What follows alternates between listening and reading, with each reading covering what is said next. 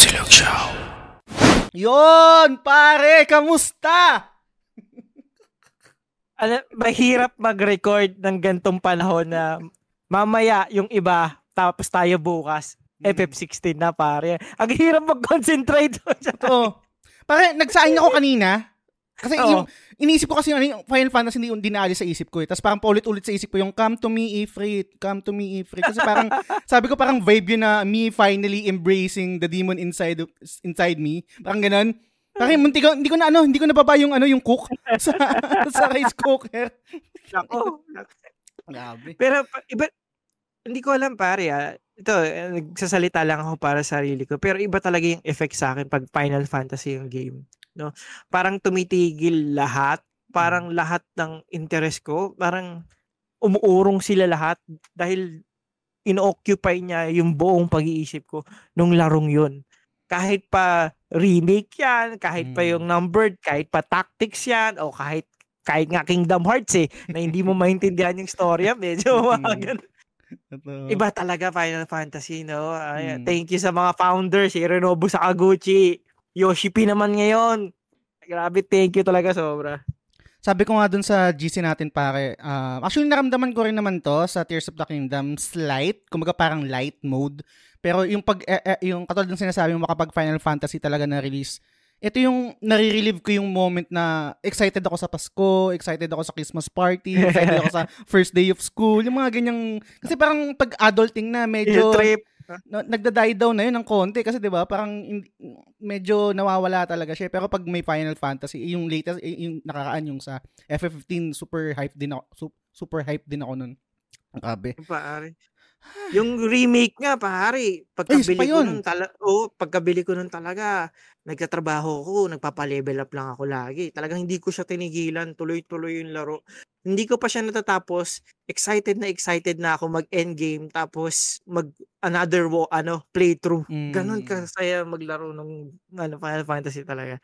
Sobrang bias ko. so 100 nga yung score mo no doon sa meta Metacritic score no kay 999 and siguro pare ma- mabilis lang to ah. um, bago tayo mag-proceed sa topic and then dun sa mga comments ng mga listeners natin Um, hindi, wala akong data dito, wala akong stats, hindi ko na-research ng, ng todo, pero super curious ako sa memory mo or sa knowledge mo sa video game. Meron na bang nanalo ng Game of the Year, pero hindi siya yung may pinakamataas na Metacritic score? It, it takes two. At totoo ba? Eh, ano bang, hindi ko alam yung score kasi nun eh. Yun, pre. Tapos, ay, hindi ko alam yung Metacritic mismo ah, pero Ah. across the board, it's naglalaro siya ng 8 and 9. Mm. Doon lang siya. Pag doon sa game, ang kung ang basihan natin yung kay Jeff Keighley na ano Mm, na Game Awards. sa Game Awards, hindi naman sila all about the score, Mm. 'di ba? Yung talagang impact kasi pwedeng ano eh, kasi yung score parang meron silang ano diyan, tech technicality, Mm. sa yung mga ah, parang ah, checklist nila diyan, Mm. kaya sila nagka-come up ng ganitong score. Pero yung overall impact doon sa industry, pati Mm. yung parang groundbreaking na nang nagawa, Mm. Sig- siguro ang laking consideration nun eh. Totoo. Oo, kaya Kasi, kaya, kaya ko siya natanong pare kasi nag, nag-post ako sa, sa page na hulaan natin yung ano, yung Metacritic score tapos kung sino yung makakahula, randomly pipili ako tapos meron akong sur- surprise gift. And um, ayoko, Yun, ay, no? ay, ayoko din naman kasi magtunog na parang preachy pero parang gusto ko sanang sabihin na um, eh, sana kung ano mang score nung ano nung FF16 it won't ruin your excitement kasi kayo pa rin magdi-decide eh kung an- magugustuhan niyo yung game. Laruin nyo, for- formulate your own opinion, and then let's talk about it. Parang ganyan. Um, kasi minsan, hindi natin maiwasan, di ba, numbers yan eh. Ang, ang, ang sarap sa mata pag, uy, ano, 95, game of the year, ganyan, ganyan. Ang, ang dali niya talagang makagrabe, pero personally, syempre, kasama na rin din yung bias natin sa FF. Laruin natin yung game, then let's formulate our own opinion about it, and then let's talk about it. Parang ganun lang yung, yung take ko dun. Um, so, yun, gawin kong jump off na rin to, pare, no? Ah, para, i-address ko na yung ano, ano yung elephant in the room, yung ba yung tawag doon? Parang, kung ano, kung anong mga hayop yan. Meron kasing comment si, hindi ko alam kung paano i-pronounce to, Lan Taop, Lu- Lun Taop. Ah, nag-comment siya dun sa episode natin na Video Game Splurge, episode 140, sabi niya, Hi, Discovered your account when Alodia announced the winner for the FF16 meet and greet. Pinaka-expensive video game purchase for me is the collector's edition of Final Fantasy 16. $424. So same kami pare na nag-pre-order ng ng collector's edition. Sana all, sana all. actually, actually ano, um, tawag dito, may moments, eh, last week, parang um, around um, weekend yata, ano, na nag-iisip ako na i-benta na lang yung pre-order slot ko kasi medyo short ako sa, ano, sa, sa money. Pero ginawan ko ng paraan and then sabi ko hindi na, hindi ko na ibibenta to, gawan ko na lang ng paraan kasi parang once in a lifetime to eh. Pero, yun, ang gusto kong i-address dito guys, no, kasi kung familiar kayo sa community, kung part kayo ng community and kung narinig niyo yung previous episode, super hype kami. Sumali kasi ako sa contest ni Alodia. Um, yung parang meet and greet kay Yoshi P sa Malaysia, kailangan magko-comment ka lang doon, kailangan mong explain kung bakit ikaw yung parang ultimate fan yata ng Final Fantasy and kung anong sasabihin mo kay Yoshi P, parang ganyan. So, na, napili ako ni Alodia and nakapag-communicate na ako sa kanila tapos parang lilipad na ako sa June 30. Unfortunately, nawawala yung ano ko. Nawawala yung, yung passport ko. And um, bigyan ko ng context siguro kasi baka isipin nyo important na na idea yan bakit mawala, mawawala yan. Ganito kasi, so, um, ang last recollection ko na hawak ko yung passport is nung nag-apply ako ng linya ng Meralco, nung lumipat ako dito sa Antipolo, kasi walang nakatira dito sa Antipolo. Antipolo, ito yung parang napundar ko nung nag-abroad ako sa Korea. Uh, lumipat lang ako dito sa Antipolo, pare. Nung uh, nagkaroon ng pandemic kasi work from home, ganyan. So, nag-apply ako ng linya ng Meralco. And yun yung last recollection ko na ginamit ko yung passport ko na as valid ID. And then after nun, parang confident ako and secured lang ako na alam ko yung passport ko nandoon sa document na kasama ng mga papeles sa sa passport ah, sa ano sa linya ng Meralco nung nag-apply ako. And then nung nanalo ako kay Alodia, nung tinignan ko na siya, tang na pare, wala doon yung passport. So, ang ang span niya is nag-apply ako ng 20 to around 2020. Kasi 2020 nag-start yung pandemic, right?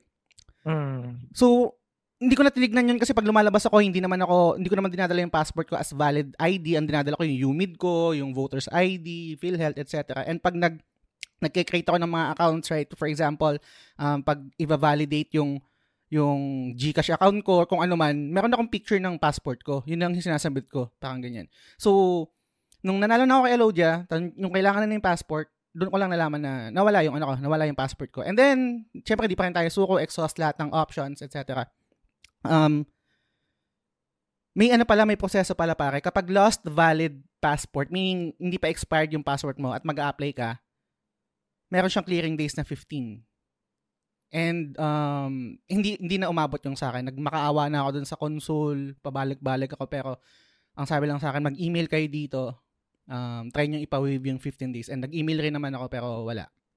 So, sa madaling salita, hindi ako makakasama sa sa Malaysia. So, yun yung ano doon. Um, missed opportunity and actually yun yung gagawin namin topic ni DP1 dito. Missed opportunities, video game related or in, in life life in general? Para anong thoughts mo doon? Mm, uh, syempre initial reaction mo doon no. Uh, syempre for you. Sayang talaga. Oh, mm. kahit kaming mga kaibigan mo, sobrang nangihinayang for you. Lalo na alam na alam natin, kapwa kitang addict sa Final Fantasy. And I really, really, really think dun sa mga sumali doon that you truly deserve yung yung mapunta doon. Alam naman natin yung kwento yan. Hindi mm. hindi ka pa naman nag uh, ano uh, nagsa-start sa podcast, ano, kinukwento mo na rin naman yung mga ano mo sa Final Fantasy. Kaya sobrang alam din ng community kung gaano mo kalak kamahal yung franchise. And ano, talaga sobrang deserve. Meron lang talaga mga pangyayaring ganyan. Uh, mm. Ako, sobrang ano ko dyan pare. Uh, yung mga documents, ang dami ko nawawala. Mm. Umayos lang yung documents ko nung nagkaroon ako ng asawa. sa totoo lang, promise. Kasi ang gagaling nila ang organize sila sa ganyan. Parang Ito. meron silang isang lugar, yung birth certificate mo, kahit nga yung grade ko, hmm. yung mga ganon, nasa isang lugar na parang ako, hindi ko na siya iniisip. Matik, nasa kanya na agad. Even yung passport ko, nasa kanya ngayon. Kahit yung mga expired na, yung ganyan, nasa kanya lahat. Hmm. Kaya parang mapag-meet nila nung ako, ang dali, dumadali yung buhay. Kaya ikaw, sobrang nagigets kita eh. Kasi nung panahon na ako lang din, mm. wala eh. Pag ang dami mong iniisip and katulad natin na uh, sobrang simpleng tao, ano eh, mas uunahin mo yung ano eh, to survive yung sa Mm. pang-araw-araw. And minsan, sa katulad ng alang din ng na sumapit na pandemic, hindi mo na rin masyado maiisip yung out of the country, out of the country, eh, di ba? May, te- may chance talaga na ah, mawala sa isip mo na Mm. feeling mo safe, nandun lang yun. Mm. Nandyan lang yun, hindi naman wala. Alam ko nandyan yan eh. So hindi Totoo. mo na siya nababalik ka na unti-unti, shit, wala. Hindi ko na alam kung nasan na. ang, ang- ang dami kong moments na ganyan and sobrang fortunate lang ako na ano may backup ano tanungan ako no na magsasabi sa akin na gamitin mo kasi yung mata mo. Mga ganun bagay. Pero ah sakit Mm. Ah, alam mo yan, may message kita pare, di ba? So, tinanong ko kung anong ma-exhaust mong eh, Mm. ah, paraan.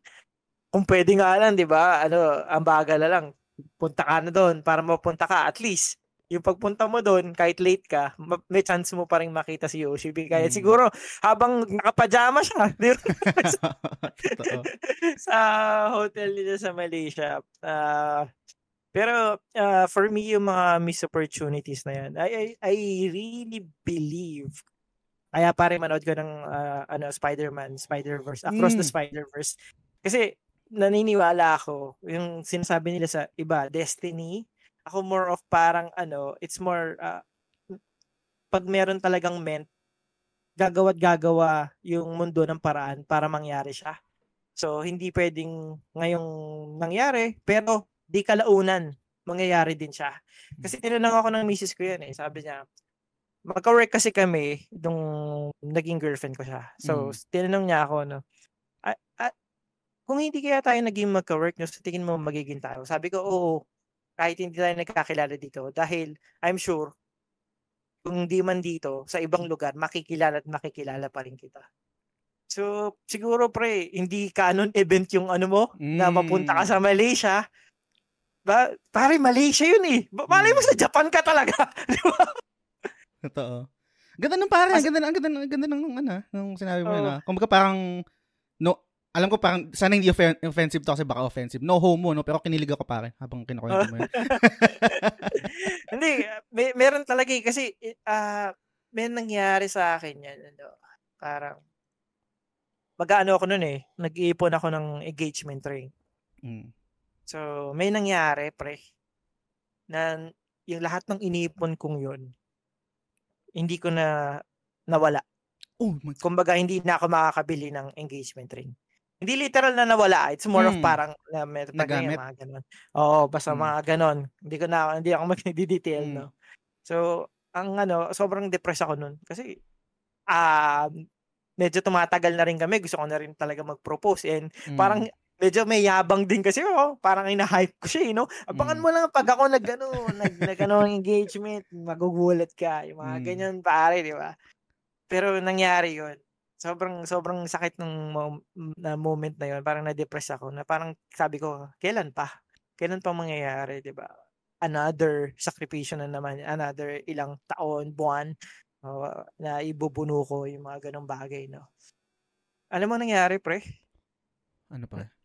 Next week, na-promote ako. Holy shit. Oo, pare, Oh tapos biglang- God. Pumasok nang pumasok yung mga kung anong ano, ma, manong ano, na parang, kasi merong moment doon na parang, sabi ko, ikaw nang bahala, God, let it be. Yan, favorite Mm. ko yun ng Beatles, no? Let it be. Na, ano, ah, na gawa ko naman yung end ko talaga, ah, in-exhaust ko talaga yung effort ko, no? Ah, ikaw nang bahala, Lord. Mm. Ah, alam ko hindi ba naman ako mapabayaan. Ah, you will make a way. Pare, biglang gumanon. Tapos nagulat pa ako, pare. Ito ang pinakamasarap. Retroactive. So, ibig sabihin kasi, i- na- July ako ah, pin-remote. Okay. January, yun na dapat yung sweldo ko. Mm. So, ibig sabihin, naipon siya ng naipon ng naipon. Ang sarap. Pak! May pambili ako bigla ng engagement. Galing! Oo, pare. Bigla ko lang naisip na kukwentuhan tayo. Hindi ko, Mm. sabi ko, hindi ka na. Ah, ano eh, minsan ano na eh, ah, parang iaano mo na lang din eh. Bibitaw ka na lang din eh. Mm. Kasi minsan hindi natin kaya ng parang ano yun, ano yun, parang nagawa na naman natin. Mm. Pero meron talagang mga bagay na siya yung may control. Parang sa ano parang I'm not sure kung sa Bruce Almighty yung parang line na I surrender to your will. Parang ganung vibe. Mm, hindi naman hindi ako naniniwala na suko yun. It's Mm. more of karang nagawa mo lahat ng end mo eh, 'di ba? Mm. Pero meron talagang bagay na out of your control. Na bagay na sh- sh- wala, ito na yung nangyayari, 'di ba? Kung kung kung dadamdamin ko ng todo, harapin ko.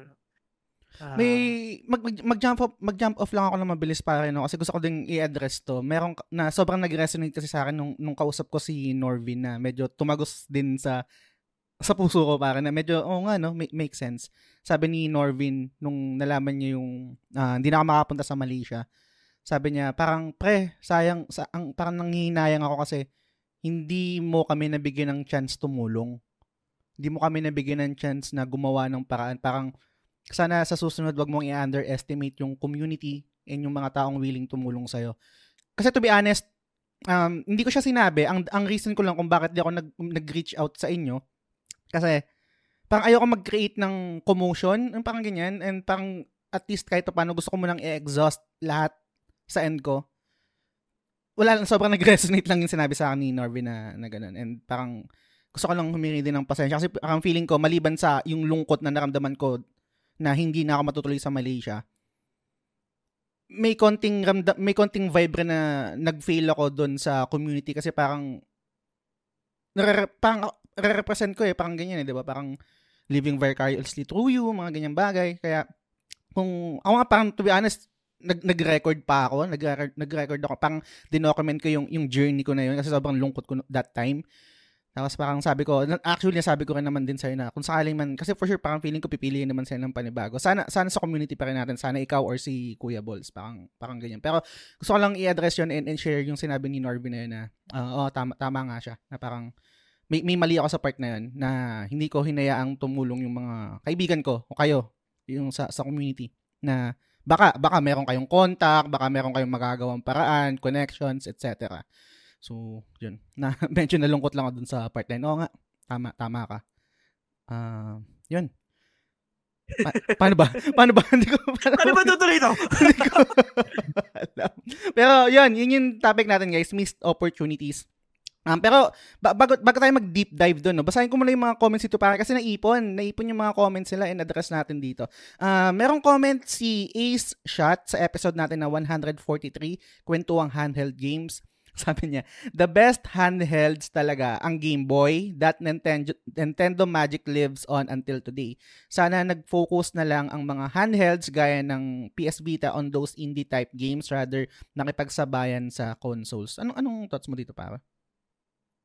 Ah, yun kasi yung bentahe ng PSP pati ng ah, Vita. Kaya para to differentiate them sa Nintendo DS pati Nintendo 3DS that we can actually play your AAA game on the go. Mm. Yun kasi yung ano nila eh, yung kumbaga kailangan merong tema yung product mo no na parang ano yung bentahe niya. So, yun yung binibenta nila na meron naman sila from the start. Yun nga lang, hindi na-sustain kasi nga, yung sales din, hindi naman ganun kataas. Kaya Totoo. parang sila, nag, nagdadalawang isip to invest. Pero sayang talaga, lalo na yung Vita, Mm. piruin mo, you can play PS4 game on the go. Yung Uncharted Golden Abyss, ang ganda eh. Mm. Ang ganda ng na, napakita niya eh. Sayang lang talaga hindi na tuloy-tuloy yung ganun. Kasi naalala ko noon, meron ding Assassin's Creed. Liberation ba yun? Yung, yung babae. So, ang, ang ganda na nung simula ng Vita. Sayang lang talaga. Kasi mas yung mga ano eh, mga Hapon yung nag-focus sa kanya eh. Ang ganda ng mga Mm. Japanese games sa Vita eh. Kaya yung Vita ngayon, buhay pa rin sa Japan eh. Totoo. Kasi ano eh. Vita, ay, Freedom Wars, right? I, I think maganda rin yung Oo. game na eh, di ba? Yung parang mala Mm. Hunter type of game. God Soul Eater. Sacrifice. Yun, Soul din. Sacrifice, pare. Bumili ako niyan pare, day Mm. one. Stig. Um, pero, yun, ah, meron din comment dito ah, sa episode 144 natin, The Art of Video Games. Sabi ni Aldrin, Skyrim number one, ala pa rin tatalo. Hindi ko alam kung anong context na ito. Hindi ko na maalala yung pinag-usapan natin nung, episode na yon. Pero, solid, solid yan. I, I think yan yung ano ko, yan yung parang, um, nag-introduce sa akin ng quote-unquote open world kasi doon ko lang siya na-experience actually for the first time. Kasi ano ako, late adapter ako. Uh, late ako nagka PS3 and yun yung first time na experience ko sa literal na open world talaga. Super mind blown kapag nag explore sa sa mundo tapos biglang may lalabas na dragon tapos yung mga side quest, branching side quest, etc. Alam mo problema ko dyan sa Skyrim. Mm. Hindi ako lagi pumupunta sa mga tamang daan. Lagi akong umakyat ng bundok, talo ng talo. Gets mo yung, yung yung parang feeling ko makaka-shortcut ako pero mm. napapatagal lang ako dahil nahuhulog din ako. Totoo. May ganyan yeah. ako moment parang feeling ko yung first eh, eh, kung tama yung memory ko, merong isang quest doon na pupunta ka sa bundok doon kasi doon mo first time ma-activate yung parang dragon skill mo, yung parang oh. Tanda mo yun, pare? Oo, oh, yun nga yun. Yung parang mm. una, una makuha mo yung dragon shout mo. Oo. Oh. Doon din ako dumaan. Hindi doon sa mismong ano niya. Tapos si si Bird, pare, interesting tong question niya. No? Sabi ni Bird, um, sa tingin niyo po ba may chance pa maging Game of the Year in the future yung mga pixel games or retro-inspired? Gandang-ganda uh, ako kasi sa mga art style ng mga pixels pero parang naging pa- pang-indie na lang kasi siya. Anong thoughts mo doon, para? Pare, Hades. Di ba? Hmm. Ano talaga yun? Pang Game of the Year levels, di ba? Hindi ko alam kung yun yung uh, ibig sabihin niya ng pixel games hmm. or mm. 2D mga ganun. Pero uh, may meron talagang ano, may potential. Especially ang lulupit ng mga indie developers ngayon that they're very creative. Kasi 'di ba? Sobrang gasgas na yung 2D, napaka ang tagal na niyan, 'di ba? Mm. Pero they they keep on coming up with new ideas. Cuphead, ang ganda eh, di ba? Totoo, totoo. Oo, oh, pare, di ba? Eh, pare, pati mm. yung ano pala, ah, yung, yung uh, recent na Prince of Persia, hindi lang siya pixel, pero 2D, 2.5D yun, di ba? Mm, mm. Ang ganda eh. Ang ganda ah, rin ng uh, Prince of Persia na eh. Sabi ko parang, nung, nung napanood ko sa presentation yun, first time ko ulit ma-excite sa Ubisoft games ha. Auto buy sa akin to. And Metroidvania siya pare kasi in, in, ano ko eh, parang ano ba to? Oh. Parang action adventure ba to na side scrolling lang or Metroidvania siya na may backtracking etc. Me- Metroidvania daw siya. Eh. Totoo. Ganda ng combos eh. Totoo. And dagdag ko lang doon sa sinabi mo na Hades, uh, Duckbird, I don't think so. Feeling ko may chance pa kan silang ma- mag-Game of the Year. Kasi yun nga, na-nominate as Game of the Year. And ang mabibigay kong example dito is Celeste. Kasabayan to ng God of War, kung tama yung memory ko, 2018. Um, to, indie game rin to, pixel art. And super nag-resonate sa mga critics dahil yung yung allegory ng mountain as depression, parang yung ganun, etc. Mental health Um, so I, I, I think may, may chance, may chance manalo yung mga um, retro-inspired at mga pixel art na games. Um, another comment dito para si Bay Ian, sabi niya, agree ako sa hindi talaga maganda basehan yung graph, graphics sa isang game. Except sa Pokemon. oh, po- man. Sabi Kasi niya, naman, di ba? Pwede naman mag-improve eh. Grabe kasi graphics. Sabi, Pokemon, ano na ang pangat ng graphics nyo? Maganda pa yung Game Boy DS generation. Puking-puking na siya. Pare coming from ano to ah, Pokemon Nintendo. fan to. Ah. Oo, uh, Nintendo number one yan ah, si Bayan. Yun din yung na nakausap ko sa secret level ng topic namin Pokemon. Super knowledgeable siya sa Pokemon. Pero ang, ang, ang, ang natutuwa ako sa mga ganung fan, no? Parang tangin na, kaya nilang i-criticize pero alam naman natin na bibili pa rin sila ng mga games day one. Ah, wala eh. Yung fan talaga, no? Oo, oh, fan talaga pare.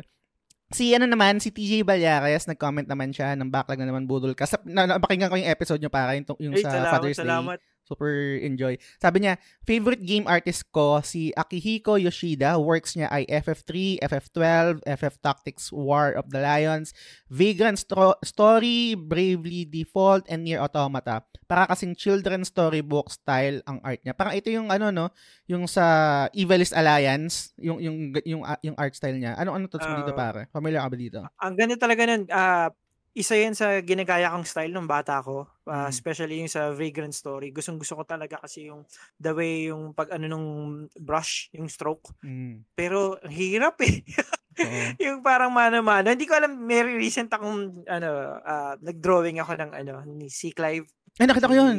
Oo, oh, pare. Kaya mahilig talaga ako mag-drawing. As in, 3 years old pa lang ako nagdo-drawing na ako. And nagtatry ako ng mga iba-ibang style from Akira Toriyama, Mm. uh, Jim Lee, you have uh, Michael Turner, yan yung mga favorite ko talaga mga ano style ng drawing. And yan, tinry ko yan. Pati, sino yung nagdo-drawing sa Final Fantasy pre? Yung parang si um, feminine na ano na ah, parang. Japanese style. si Yoshitaka Amano. Yun, yun. O nga, Mm. yun, yun. Yan, tinatry ko yun pero hindi ko talaga ma magaya yung style nila. Meron talagang kasi alam mo ang ang strong ang strong nung character pero Mm. ang smooth nung Mm. movement nung poses nila. Hindi ko magaya pare kasi yung poses ko parang pardagulan Wolverine. Oo, kaya ano, meron talagang mga style na ano, yung parang mapang fashion. Mm. So, yun yun talaga hindi ko magaya. And I I think pare kung bakit ganun din yung art style. I'm not sure correct nyo ako guys. I think kasi bago naging character designer or kung ano man tawag kay Amano, ang day job niya talaga is ah, parang fashion um ano yun, architect ba yun or literature? Ang tawag doon yung parang nagdo-drawing ng design sa, sa fashion. Fashion designer? O, o, parang ganun. Um, Oo. Nagdo-drawing siya. eh. Yun yung na, na, nabasa ko sa kanya. And before nung bata ako, hindi ko to, hindi ko alam kung ta- hindi ko parang ma-articulate ng maayos. Pero ngayon na medyo matanda na ako, nakikita ko na ang galing ng mga artist parang na talaga meron silang iba't ibang klaseng style. Gaya sabi mo, parang feminine, wavy, yung kay Amano na parang dreamlike, etc. Na parang yung, yung strokes niya, parang more, may mga curves kadalasan. Tapos pag tumitingin ako sa art style ni Toriyama, clear yung mga lines. Yung parang ang Oo. linis ng mga lines, right? Pati yung parang, magkakamukha lahat ng character. Iniba mo Mm. lang yung buhok. Oo, totoo. ang galing, ang galing, galing ng mga talagang pag mga artists, ma- meron silang sariling ano, art style. Oo, Oo, galing, galing. galing. Si ano naman pare, same epi- episode, may comment si Daniel Ilagas Jr. Sabi niya, Great discussion guys about video games as a form of art which unfortunately dinidis ng ibang consumers. I want to ask kung papasok sa quote-unquote weeb game yung Zelda or Elden Ring since they're made from Japanese, from Japan. Thoughts mo dun pare? Ako hindi ako expert when it comes to weeb. Hindi ko nga Mm. masyado alam yung meaning niya. sa totoo lang. Oo, pero the way mo describe, pre, ito yung parang mga a- anime, yung mga ganun-ganon, no? Mm. Ako hindi ko na, hindi ko parang hindi ko ma-consider na kabilang yung yung Elden Ring Mm. sa sa ganon. Eh, pero syempre, hindi hindi masyado mapagkakatiwalaan yung sagot ko kasi Mm. hindi ako talaga knowledgeable yung ano when it comes to we weeb. Mm. Oh, yun. Ikaw, Yung- pre. Ay, yung, yung, yung sa akin, pre, actually, ang sasabihin ko dito nung nabasa ko yung comment na to, yung, yung pang-aasar ko or pang-aasar natin, weeb shit, parang, hindi siya literal na, parang, catch, ano yung catchphrase lang siya. Pero ang, ang, ang punto doon kung bakit ko sinasabi na parang weeb shit or nakakategorize ko yung isang game na ganun, yun nga, gaya nung sabi mo, kapag anime-like, tapos may mga tropes, yung parang kunwari, sa Final Fantasy, ah pag weeb, weeb shit to kapag merong character na um, selfie, Riku, yung mga ganyan. Um, tapos yung mga over exaggerated maingay, mga, tapos mga over exaggerated na expression, yung mga mga ganun. katulad ko- Katulad Ay, kara. Yamete! Yamete! Iko, iko! Parang, um, iko, iko. Parang mali yun ah. Buta na mali. Ayusin natin guys, ayusin natin kasi kaka tapos lang ng episode namin kay Aya, kailangan yung yung Oo. added value sa content, 'di ba, right? Kung anong tinuturo natin sa listeners natin. So erase erase 'yun, walang iko-iko. Pero you do you. pero dun, yun lang yung ibig sabihin doon pag web shit, yung parang anime style, ta- tales, ganyan. Um, tawag dito, Atelier Ryza, alam niyo na yan, kung bakit nyo trip yan, di ba? Yung mga ganyang games. So, yun yun. Elden Ring, no, definitely not. Hindi siya, Pasok ba yung Nick, Nikke ba yun sa mobile game? Yung Nikke. Alam mo yun? eh, hindi, hindi ko alam yun, ano pare. Hindi ko alam. Basta search nyo na lang guys kung sa mga nakikinig. Search ko ni mama yan. Hindi, ko- hindi ko Kasi document parang yun. nakatalikod yung yung gamit na ano na character. Ah, yung tapos barilan? Tapos parang Oo. patayo yung perspective niya? Oo, tapos Ah, ano um, yung view. Hmm, parang mga fan service, ganyan. Oo. Yan, I think web shit yun. Genshin Impact, I think, I think web shit yun eh. okay, tama na natin to. Sige, para last, last. Ano, ano, ano, para, go. Hindi mo hindi mo na binalikan 'yun, yung ano, yung, Yung- Genshin. Ay, hindi na pare. Kasi parang walang katapusan eh. Ah, okay. Pero na-enjoy ko siya, na-enjoy ko siya yung time na naglalaro ako sa kanya. Eh, And I think meron um, merong merit yung Genshin Impact. Ah, I think ang ganda ng mga character design nila. Talagang ma-hype ka. Lalo na pag merong banner, ganyan-ganyan. Tapos looking forward ka dun sa character na yon. Parang alam nila, imani- hindi naman strong yung word na manipulate, pero alam nila paano i-entice yung mga gamers dahil sa new character and eventually pay for it para makuha yung character na yan. Ang galing ng Hoyoverse ba yung tawag doon? Pero, yeah. Okay. So, yun guys, kung meron kayo din, pwede kayong mag-comment sa ano ah, sa episode namin ni DP1 sa Spotify yon, available yon. So, ipapublish ko yun, i-address din namin yun sa mga future episodes. Uh, kasi tayo sa episode natin para topic natin missed opportunity. Umpisa ko kay Benson Santa Ana, no. Ito medyo seryoso pare kay Kuya Benny. Sabi niya, naka-waitlisted ako sa UP Diliman, hindi ko pinaglaban. Forever regret ng buhay ko yun. Anong thoughts mo dun pare? Re- waitlisted? Ano bang ibig sabihin Pare, pag waitlisted? pare, pare, huwag ka na magsisi. Hindi tayo magiging schoolmate pag pag tinanggap mo yon. Di mo ako makikilala, di kita makikilala, pare. Di, Oo nga. wag mong, wag mong paghisihan yun. di, ano, pero, pero I truly agree kasi, alam mo, ah, pag waitlisted ka, halimbawa, meron kang piniling course, tapos, ah, puno na yung course na yon So, Hmm. parang i-waitlist ka nila. Halimbawa, hindi tumuloy mag-enroll yon o kaya bigla nag-shift ng course, papasok ka. Mm, sa UP ba may Oo. quota lang yung i-accept nila na ano? Na, Depende. Ewan ko kung ano yung ibig sabihin niyang waitlist, no? Pwede, Mm. Pwedeng maraming meaning yun eh. Pero yun yung alam ko Mm. when it comes to waitlist. Pero ako nga, nag-upcut ka ba? Hindi ako nag-upcut pare. Letran Ako lang rin yung eh. yun ako. Diretso. Kasi ang ang ano ko niyan, yung kabataan ko, ang tingin ko, ay, pang mga, matatalinong ganun lang. Mm. Pero when it comes to artists, hindi lang kasi academics yung tinitignan nila.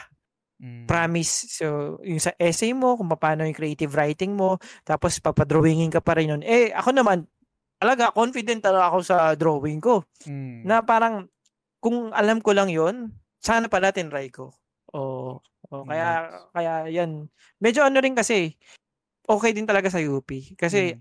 malulupit talaga mga prof doon, pare. Ma, kaya matututo at matututo ka. O, Mga per ipaglaban ng Pilipinas. Yun sa akin kasi pare, hindi ko, hindi ko na matandaan kung nag-exam ako sa ibang school, pero nadala ako nung marketing ng letran eh. Kasi di ba parang may nag, high school ka, meron nag ah, school Oo. visit. Pare, nung, ka sa ingay. pare yung, yung, yung, yung letran, nung nag-present sa amin, nagpakita lang ng PSA, yung parang commercial na auto project to ng mga estudyante namin ha. Tapos parang nag-resonate sa akin yung ginawa ng estudyante na parang commercial na ano, yung talagang pupukaw ng puso mo. Ito, ano, gusto kong gumawa ng ganito. Tapos yun, doon, doon ako, doon ako nag, ano, nag-recta na ako sa Kuneto, parang ganyan. Hindi na ako nag-try ng iba. Kasi sobrang uso nun dati, parang nursing eh. Tapos parang, ikaw yung Oo, ano, out- parang OP ka. Ano, anong course mo? Oo. Communication arts. Hala, ano yan? Anong gagawin mo dyan? Alam mo ba ako, in- inano ako ng airmats ko? Kasi, syempre, ah, pagbibigyan ako sa gusto kong course, Mm. magtetest ako, pagbibigyan ko rin sila sa parang naiisip nilang maayos na course sa akin. Sa lahat ng pinasukan ko na nursing, tapos in-interview ako, Mm. alam mo, sagot ko lagi. Ay, pag tinatanong ako lang ano, ah, ba't mo napili yung nursing? Sabi ko, hindi po, gusto lang ng mami ko to. Promise! Natatawa yung mga naging interview sa akin pag sinasagot ko yun. Tapos minsan pinapatawag pa nga yung airmat ko kasi kasama ko pa nga yung airmat ko mag-test eh. Mga tawag tapos biglang binabanggit yun. Natatawa na lang din siya eh. Dahil ako talaga yung middle child kasi ako pare. Mm. Alam mo yung parang middle child na pasaway. pa- Mm. Pagdating talaga sa academics, talagang sobrang pasaway ako pare. Oo, sa, kung maging classmate mo. Ay, pare, parang teka lang, kukontra, kukontrahin ko yan, pare, kukontrahin ko yan. Kasi, nung pumunta dito si Kuya Benny, sabi sa akin ni Oh. Kuya Benny, straight DL ka daw sa Benil. Yun nga, ito nga eh. Okay. Sasabihin ko kasi, nung ba't pagdating nung college, nakita ko yung hirap, nakita ko yung taas ng tuition fee. Mm. Nakita ko rin yung magulang ko na parang ano, hindi naman kami ganun ka yaman, mga ganun. Mm. Sabi ko, I'll make sure na wala akong kahit isang bagsak. Magtatapos ka agad ako. Sa tanan ng buhay ko, na ang bababa ng grades ko, grade school hanggang ano, hanggang anong tawag dito? Hanggang High school. high school. Mababa Mm. talaga, pre, mababa. College. Pare, umariba. Umariba si. Sir. Super, Super Saiyan, nilabas na ako. Uy, Kuya Benny ha, grabe naman yung pang hype up mo, nakaka-pressure naman. Pumunta kasi dito si Kuya Benny. And yun nga pala, sorry, putang na nang, nanginayang din ako doon kay Kuya Benny. Hindi ko pa nasasabi sa kanya, hindi ko alam kung alam na niya eh. Parang nagpagawa kasi si Kuya Benny, ito yung cup na to, may, may, may burda ng The Game Silog. Tapos yung yung, ganda, o nga no, pare, ganda Oo. nga yung kapa. May polo shirt na napag, nagpaburda siya. Sabi niya, ito pare, oh, para pagpunta mo sa Malaysia, meron kang parang quote-unquote uniform or represent suot. Punta na, Kuya Benny, pasensya ka na, hindi tayo tuloy sa Malaysia, pero maraming maraming salamat dun sa binigay mo na ano, Oo. na t-shirt, pare. Pasensya Pero na. mabait yan pare. Kaya, ano, Super. ilang ilang beses lang kami naging magkaklase ng college pero Mm. tumatak na siya kaagad sa akin. Kasi nagpapaturo ako sa kanya. Tapos ang galing niya talaga sa video games, pre. Mm. ang lupit. Pang-adikan. Ang lupit niya, ang lupit Shoutout sa'yo, Kuya Benny. Tapos, yan, may comment din si supporter Luigi Tumulak. Sabi niya, sa video game, I should have, ah, yung parang missed opportunity niya, sabi niya, I should have played more nung binata pa at wala pang responsibilities, especially sa mga single-player games. I feel like ang dami ko na miss out. Sa real life, wala. I am, I am who I am now because of all the opportunities na nakuha ko as well as nung mga na-miss ko. Yung I should have played more video games nung binata pa ako lang talaga. Ano ano anong kasi ikaw parang nag may pamilya ka na, 'di ba? Anong context na ito? A- Anong touch mo dito na sana naglaro ka ng mas marami nung binata ka pa? ano eh, hindi ko naman pinagsisihan yun. dahil ang da- dami nangyari sa akin. Mm. Iko. mm. na, na, na nagustuhan ko naman na nag-build up sa character ko eh. mm. Pati meron talagang umaano sa point ng buhay mo na mawawala ka na interest sa video games. Ito. Meron yan. Oh, eh, bukod pa dun sa ano, ah, naging tatay na ako. ah. Mm. Nung nung high school ako, hindi ako masyado ma-video games. Kasi pre, ano talaga yung mga panahon na yan eh, 'di ba? More of parang gusto mo pa, dun addict ako sa basketball nung mga panahon na yun. Mm. Kasi nung medyo makalumang ah, mindset pa to na pag magaling ka mag-basketball, malakas ang hatak mo. Mm, totoo. Sobrang, sobrang totoo yun. Nagmumukha lang OA ngayon, guys, pero sobrang totoo yun dati. kaya, kaya parang yun lang yung priority. Tapos, di ba, yun yung mga kapanahonan ng mga American Pie. So, yung mga napapanood nyo doon, medyo yun yung na- nasasalamin. Hindi exaggerated lang yun, pero ano, in a way, tam, ano rin sa May mga kabataan. Oo, May may, truth din. Mm. Oo. Nabanggit mo yung Yeah. pag-basketball pare, naalala ko lang um yung kasi hindi ako hindi ako marunong mag-basketball or parang maa- maayos mag-basketball pero fan din naman ako nung nung sport na yun. Yung yung version nun nung sinasabi mo na parang feeling ko kasi nag-ano ako pare, nag-aral ako mag-gitara, tapos nagbanda ako kasi parang feeling ko Ah, ang ayun, nito. no, eh. isa pa yan, isa pa yan. parang may hatak to konti. And true enough, true enough, parang meron nga talaga. Pero Di pa naman huli yung lahat. Ito pare, meron magandang comment dito si Nico.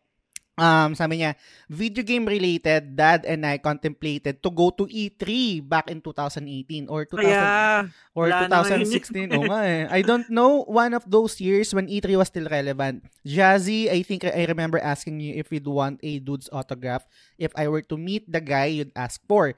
Just really didn't end up going and we had gone elsewhere instead. Naalala ko to pare, uh, tropa ko to si Nico sa, sa, sa Twitter. Doon ko siya nakilala dahil para kaming fan ng Good Times. Um, ang ang yung sinasa yung kinakwento niya dito na parang gusto ko magpa-autograph, ang sinabi ko sa kanya, pare, kapag na-meet mo si Shuhei Yoshida, autograph or parang shoutout kasi sobrang parang natutuwa ako doon dati kay Shuhei Yoshida lalo nung napanood ko yung yung ad nila dati na parang mic drop na paano kayo mag ano yung paano kayo mag-game sharing? Tapos biglang bin, inabot lang yung ano Oo, yung, yung ang galing, bala. no? ang galing ng ano na yun. Simple lang pero puta na parang atake yun sa Xbox eh no? Yung, yung Sobra, ano, eh, balikan mo nga ako pare, parang i-educate mo ako. Ano, ah, paano ba yung game sharing dati sa ano, sa Xbox? Kung bakit Ang nagawa sinasabi kasi nun sa Xbox, so kahit bumili ka ng physical disc, mm, you will need the license to play the game. In order for you to uh, get the license, you need to be always online para Mm. i-verify yon. So, halimbawa, kahit pahiram mo yan, kung wala ka namang license, hindi mo malalaro yung game. Ikaw lang may license nun. So, parang may ganun na, parang, paano na lang pag gusto kong pahiram yung binili kong game? Oh, so, yun. In a way, meron din naman ganung si Sony eh, di ba? Mm. Na parang sa account mo, pag binili mo digital. Pero pag physical, walang restriction. Yun kasi yung ano eh, nagkaroon ng restriction din si Xbox ng mga panahon na yon. Pero mm. hindi pa man lumalabas yung Xbox One, pinalitan na nila yon dahil alam nila yung backlash eh. Mm. Na sobrang ayaw hmm. talaga ng mga tao. Mali naman nung panahon na yun, sobra talagang yung always online concept. Uh-huh. Sa totoo lang, ngayon, kailangan na rin naman sa PS eh. Pero yung panahon kasi na yon sobrang ano pa, uh, parang hindi pa okay i-roll out yung ganong mm. patakaran. Infancy stage pa, no? Yung oh. online, ano? Pero ang galing na, galing na nakaisip nun. And parang ang bilis, no? Ang bilis. Napaka-simple lang, tas super effective.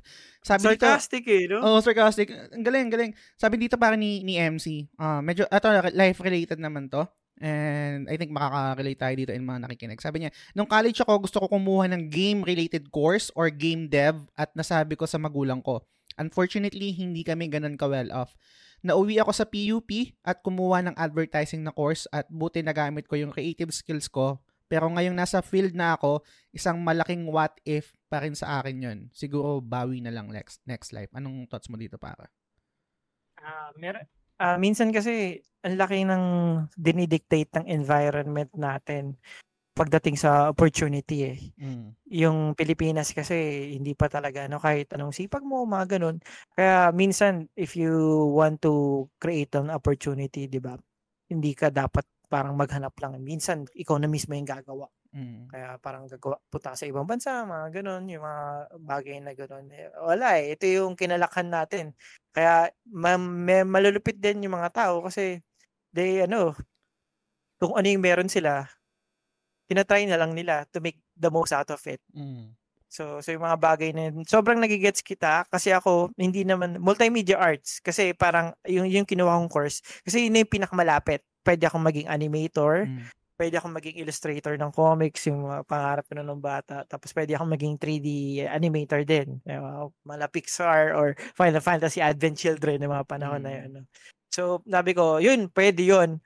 Ang maganda kasi sa game dev, specific, talagang sobrang game development talaga yung tinuturo sa'yo. So, lahat ng aspeto niya, from the scripting, programming, uh, tapos yung character design, mga ganun, na, focus. Kasi, pag multimedia ka, ang wide sobra. Mm. Ang wide talaga eh. Pero, yun kasi yung available sa akin. So, uh, pag tapos mo naman kasi yun, mag-grow ka pa. Hindi naman natatapos yung learning eh. Ikaw ngayon, do sa field mo, kung saan ka man sa creative, no, try to find ways to incorporate yung gusto mo na gaming. So, you take away all of the things na sa tingin mo can you can use para matuloy yung passion mong yun. Saan mm. gumawa ng game? 'Di ba? Uh, pwede kang mag-enroll sa mga short courses na mga ganon. It takes ano lang talaga, time and dedication. Oo, kasi ano naman natin, we need to survive kaya minsan wala Mm. ng oras, 'di ba? 'Yun pa lang pagod ka na eh. Pero Totoo. if you really really really really want it, 'di ba? Yun, kailangan lang ng sacrifice. Super nag-resonate sa akin yun, yung sinabi mo, tsaka yung, yung naging sitwasyon ni MC para kasi nare-relate ko siya. I think na kwento ko na to before na meron din akong what if or parang pinagsisihan that time na yung course ko, hindi ko tapos parang hindi ko siya hindi ko na penetrate yung industry na gusto ko kasi yung trabaho ko ngayon super unrelated sa tinapos ko na course. Pero ang ang silver lining doon kasi feeling ko walang walang podcast eh. Walang The Game Silog Show kung kung naging doon ako sa industry na yun. Kasi kaya, kaya naman ako isang reason kung bakit na create ko yung yung podcast. Wala akong ano eh, wala akong creative outlet eh. Kasi uh, yung, yung yung trabaho ko, trabaho ko parang yun yung yung bread and butter ko eh. And then siguro dito dito ko na lalagay yung creative juices ko or yung, yung passion ko about video games or content creation. So siguro ang pwedeng gawin ni MC, yung gaya ng sabi mo, pwedeng mag, mag-apply ng short courses or kung ma, ma, may time, extra time, kung mga parang self-study and then gawing hobby, at least, kung, kung di man um, maging trabaho mo minsan yun, uh, yun, yun mismo yung trabaho mo. Kasi I think yung iba rin, parang ginagawa na rin yun eh. Kumbaga parang, um, yun nga, kung may time ka, and then parang perfect combination rin yun na super accessible na ng mga pwede nating magamit, kunwari YouTube or yung mga online courses para matuto tayo gumawa nung video game kung yun man yung parang dream nating gawin. So, yun. Sabi naman ni Silves dito pare, video game related missed opportunity sa akin to play PS3 nung college days pero mas nag-focus muna ako college life kaya never ako nagkaroon nagkaroon. Plan ko pa din sa ngayon magkaroon ng PS3. Tapos life in general, missed opportunity sa akin yung application ko to work in Australia last 2016. Isa sa topic ko ang Australia to work talaga and pasado ako sa application ko pero hindi natuloy yung project kaya inoffer sa akin is a different country na di ko trip puntahan. Mag-jump up lang ako dito ng mabilis pare kasi same kami ni Silbs na um, blind spot namin yung PS3 para late late na ako nagkaroon ng PS3 eh mga around 2012 na yata yun. Kaya ang dami kong hindi nalaro na games. Hindi rin ako ganun ka-familiar dun sa um, climate or current situation ng PS3. Kaya lagi ako nagtatanong sa'yo kung sino ba yung winning, ano yung Xbox noon that time, etc. Um, tapos shoutout rin kay ano kay kay RD kasi pinahiram niya ako ng ng PS3 niya. Actually hindi ko nga na maximize rin kasi super walang walang time. Pero yun, yung sa, yung sa job opportunity, hindi ko rin alam pare. May mga ganun, parang same nga na nangyari, no, yung sa akin sa Malaysia. Pero, ay, para ikaw, ano natas mo dito sa sinabi ni Silves? May plano lagi. Mm. Minsan kasi, on paper, tingnan mo, parang maganda eh. Mm. Di ba? Mm. Parang okay. Pero eh, pag nandun ka na, mapagtatanto mo pala na tama pala na hindi lang pala ako natuloy kasi ganto ganto ganto. So parang ang dami eh, meron akong pinapaniwalaan eh. Uh, mm. Pwedeng wag kayong maniwala, pero ito talaga yung pinapaniwalaan ko. Lahat ng mga nangyayari is the best possible outcome. So, kahit gaano kapangit yan, yan yung pinaka-the best. Mm. Oo, lahat. Yan yung pinaka-the best na pwede mangyari. So, kung nagkaroon ng sakuna, yan eh, yan yung pinaka-the best na yun sa situation na yun. Kaya parang, you have to ano lang talaga. Take and take, no? Ganda nun, pare. Para ba't hindi ka maging motivational speaker? Unahin ko muna magsaing ng motivational rice. Make sure pare na ibababa mo yung kuka kasi baka super hype ka rin sa Final Fantasy 16 hindi mo ma mababa yung baka naka-warm lang siya one hour na latanan na. May comment dito pa rin si TJ Balyares ng ano, backlog na naman Budolcast. Um, sabi niya, Um, video game related, nagsisi ako, di ako bumili agad ng physical copy ng Atelier Ryza. Ooh, weeb shit. Yun, weeb shit yun, example.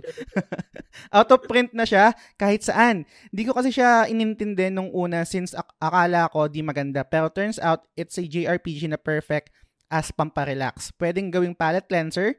Nagsisi ako and napilitan ako bumili digital. Mas better sana yung physical. Mag-jump up lang ako ng mabilis dito pare kasi isa sa miss opportunity ko is yung pinalampas ko yung collector's edition ng ng Lunar Silver Star Story Complete. I think yung game arts tsaka yung working design um, ahead of its time nung PS1 kasi parang wala parang wala pang konsepto ng collector's edition nun or kung meron man hindi pa ganun katulad ngayon and sila yung laging may collector's edition yung merong merong uh, map, mapa, mapa na tela, ganyan. Tapos kung ano-ano pang mga freebies. May nag-post, may nakita ko sa marketplace na parang nagbebenta ng 5K lang siya. Um, sabi ko, hindi, ah, baka may makita pa ako dito mas mura. Hindi ko siya kinuha and then eventually puta, oh. pag nag-search na ako, super mahal na niya, parang nasa nasa 10,000, 10,000 plus, ganyan, yeah, ganyan. So, super, super sayang yun. And kasi, favorite video game of all time ko yun eh. Lunar Silver Star mm. Story Complete, tsaka yung ano, Eternal Blue. So, yun. Um, last dito pare kay, kay Lance Galapan, sabi niya, 2017 may pinag-invest, ito makaka-relate ka dito pare. ayoko lang, ayoko lang. aksi, aksi! Sabi niya, 2017 may pinag-investan kami ng kuya ko na crypto coin named Digibytes. Then uh, come 2020, bumulusok pataas lahat ng crypto coins. Yung 7k pesos na worth of Digibytes coins na na-hold namin naging 100k. Ang problema, Nalimutan ng kuya ko yung password sa crypto wallet namin kaya hindi namin mabenta-benta yung coins. Ito pa yung kicker dito. Nahulaan ko lang yung password at nabuksan yung wallet 2022 na and back to zero na yung value yung coin ulit. Naalala, naisip ko dito pare, 'di ba, hindi na ako makakapunta ng Malaysia kasi nawala yung passport ko. Putang ina, what if biglang lumabas yung passport? Nakita na. Holy shit. Uy, Iyan mga duwende, di ba? Ayan yung sinisisi ng mga magulang natin, di ba? Tinago lang ng duwende yan. diba? Sabi nga ng kaibigan ko, katrabaho ko, just try mo lang ha. Alam, baka, alam ko hindi ka naniniwala, pero try mo lang bumulong. Bulong mo. Parang oh. pass passport, sana magpakita ka ng mga Pare, na-try mo na ba? Natry ko na yung pare lahat na. Ah, Nagdasal lang ako kay Lord eh. Mga sampung abagin ng Maria eh. Kinausap ko na rin si Miyaka, si Zenki, mga pusa ko. Wala talaga pare. Are, ba, meron ka pa din na try. no. Dragon Balls. Ay! Maniniwala ka ba yung pinsan ko sabi sa akin, Kuya Jess, gusto mo pahula natin? Sige. Oo, umuo na ako pare. Umuo na ako. Sige, pahula mo. Balitaan mo kung anong, anong, anong lalabas sa hula. Kung nasa yung, yung passport. Pero pare, ikaw, thoughts mo dito sa pag-invest sa crypto. ah, y- y- yung, sabi naman nila, na pag mag-invest ka sa crypto, yun yung patapon mong money. Na parang kahit Mm. mawala sa'yo, okay lang. Pero hindi pa rin. Pera pa rin. Oo, ang dami namin tala dyan. Yung, yung misis ko, ang ganda ng, ng, ano niya, nung investment niya sa crypto. Mm. As in, nag, ano yan, plus 400%. Ooh. Pare. Sabi, pero tinanong niya ako, tingin mo kunin na natin. Baka tumaas pa yan. Boom! Sabi ko, wag kayong makikinig sa mga ano, mister nyo. Lahat ng misis, wag kayong makikinig sa mister nyo. Follow your instinct.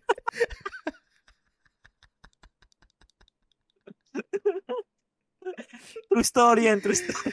Oh my God. Ano yung conversation nun after, pare? Super curious. Pare, kinalimutan ko na eh. Hindi, ano naman yan. Ano talaga, more of, alam niya na rin naman yung pinapasok. No? Mm. Hindi naman yung parang tipong, yung bubungangaan ka. Ano, Mm. ibang klase itong misis ko. Oh, talagang ano, ano, talagang ano, kakaiba. Oh, Kakaiba. parang ano ako dyan. no? Kakaibib. Hindi, hindi siya, hindi siya yung bubungangaan ka. Hindi, hindi. Mm. Paka, pakatalino ng ano. Kung magalit siya, napakatalino. Papaisipin ka pa.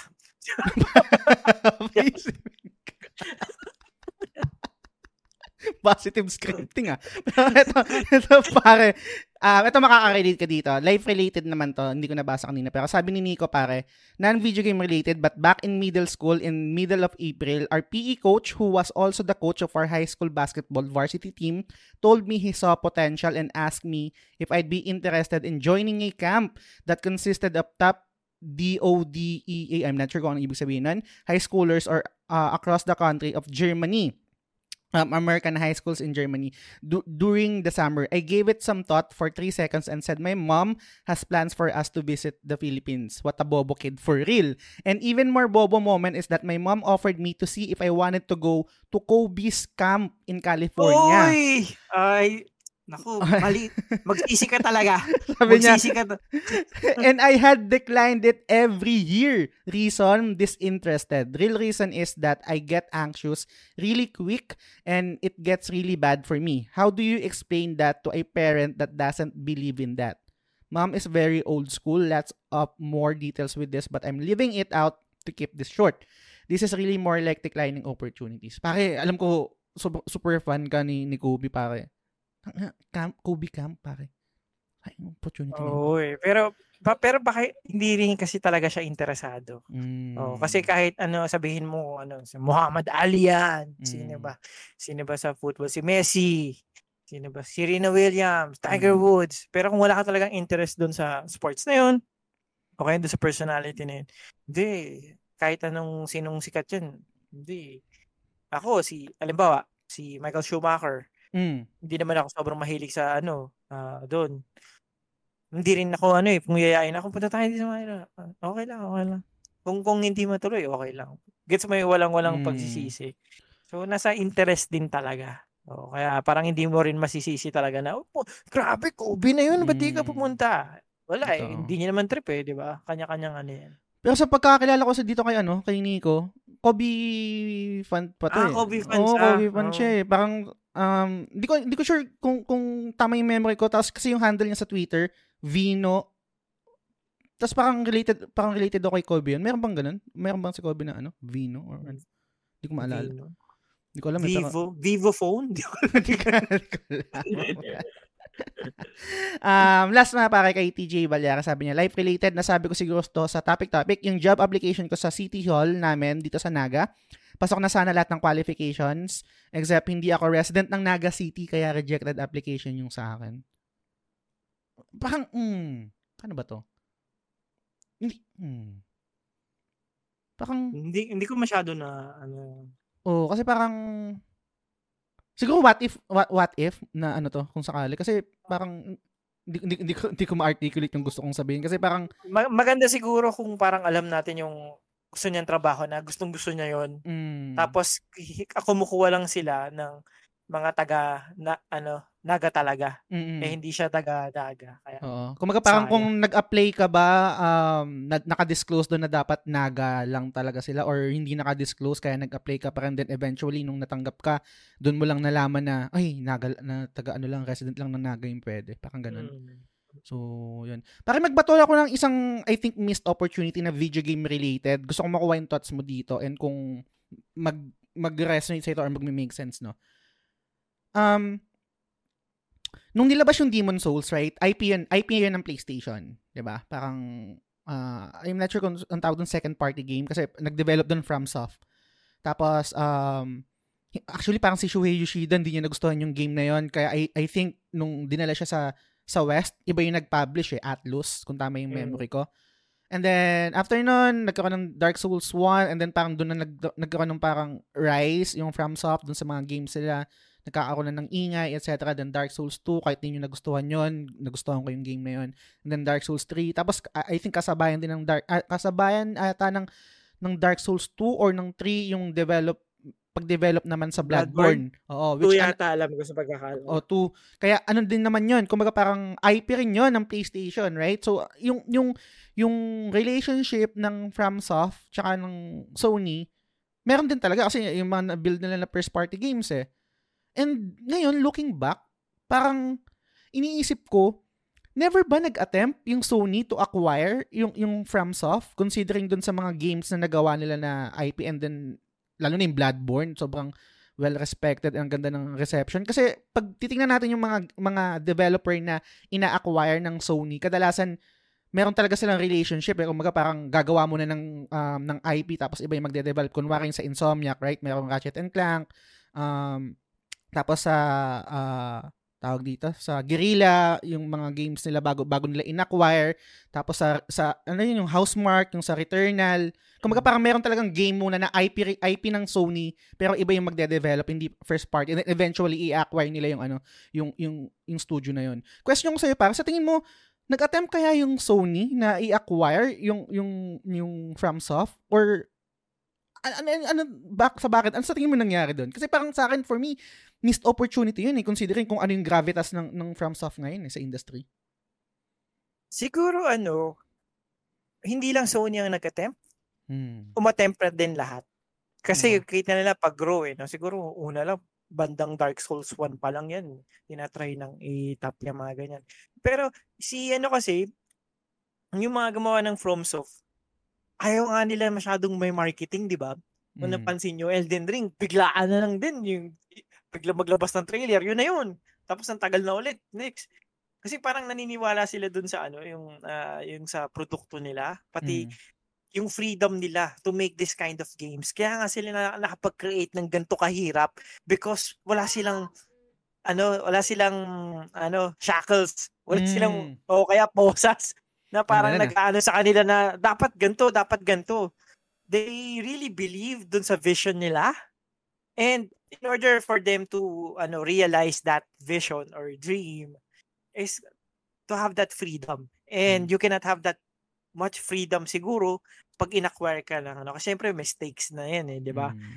Oo. Siguro, pwede ngayon kasi na, na, na-establish na yung formula eh. Na, na, na, na may, meron ng ano eh, ah, parang napatunayan na sa mga tao na Mm. gusto nila itong ganto. Kaya parang, oh, gawa ka lang na kayo ng gawa. I-apply nyo sa Armored Core yan. Bigla, pag tagal-tagal, bigla na may get good na Tenchu. yung mga ganyan. Totoo, totoo. So, so ang ganda na, meron na silang signature kung paano yung yung mga games nila. Pero feeling ko sa mga ano ng software, kailangan ano kailangan nilang mag ano, evolve. Mm. Hindi pwedeng ganyan. Sa tingin ko, kailangan nilang mag ano, ah magkaroon ng groundbreaking na bagong gawin. In- Interesting yan pare, no? Kasi parang ngayon ko lang narinig yan. So, are you saying na darating at darating din tayo sa punto na mauumay na tayo dito sa Gitgood na to? Oo, Hmm. Lahat ng lahat ng kaumayan meron kasi dati nung panahon nung inintroduce yung Grand Theft Auto 3, it's more of ang narrative we have the biggest map ever with mm. over daming quest. Sobrang pinupuri yan. Yung mga nakakakuha ng 8, 9, 10 na ratings dahil sinasabi nila napakarami mong pwedeng gawin. Ngayon, hindi na yun, di ba? Mm. Kasi lahat naman ng bagay, pag sumusobra na, bumabadoy na. Especially if you have that fan base na sobrang toxic. ah, na parang yun na lang, yun na lang. Uh, ito pala, parang nararamdaman ko rin to. Meron kasi akong uh, video na in-upload na medyo maraming views. Okay. Ang dami nag-aaway sa comments. That is not Final Fantasy. That's Devil May Cry. Mm. Nasaan na yung ano, nasaan na yung uh, turn-based na ano namin. Na ako, guys, if you look at ano yung pinakamaganda sa Final Fantasy, it's the character development, yung sto ano, yung story. Yan talaga, 'di ba? Yung mga job system na yan, 'di ba? Mm. Imagine yung strength ng Final Fantasy combined with the strength of a combat system of Devil May Cry. Sabihin na natin Devil May Cry siya. Mm. Sino ba naman tao magrereklamo sa combination na yun na, na ang ganda? Na parang itong mga tao na to, hindi sila makapag ano sa change na for them it's button mashing. Guys, mm. if you really play games like Devil May Cry, kung nagbo-button mash ka, mm. problema mo yun ikaw yung nag-button mash, mm. hindi yung Devil May Cry. Kasi Devil May Cry is all about uh, uh, being stylish and mm. defeating enemy in a very, very, very stylish way. Kung hindi ka stylish, yung button mash ka. Problema mo yun, huwag mo isisi sa game. Mm. So, gan ganun din sa sa Final Fantasy ngayon, no? So, yung umay na part na binabanggit ko, ma- ma-relate ko ngayon. Kasi, as a developer, you want then, ano, to change with the times. Kailangan mag-adapt ka rin doon sa mga ano uh, mga games na ngayon. So hindi na parang kahit nga yung ano eh uh, maganda yung application ng turn-based for the FF7 remake. I really, hmm. really love yung combat system na yon. May sense of freedom pa rin yung ano pero may ano pa rin uh, active time battle no.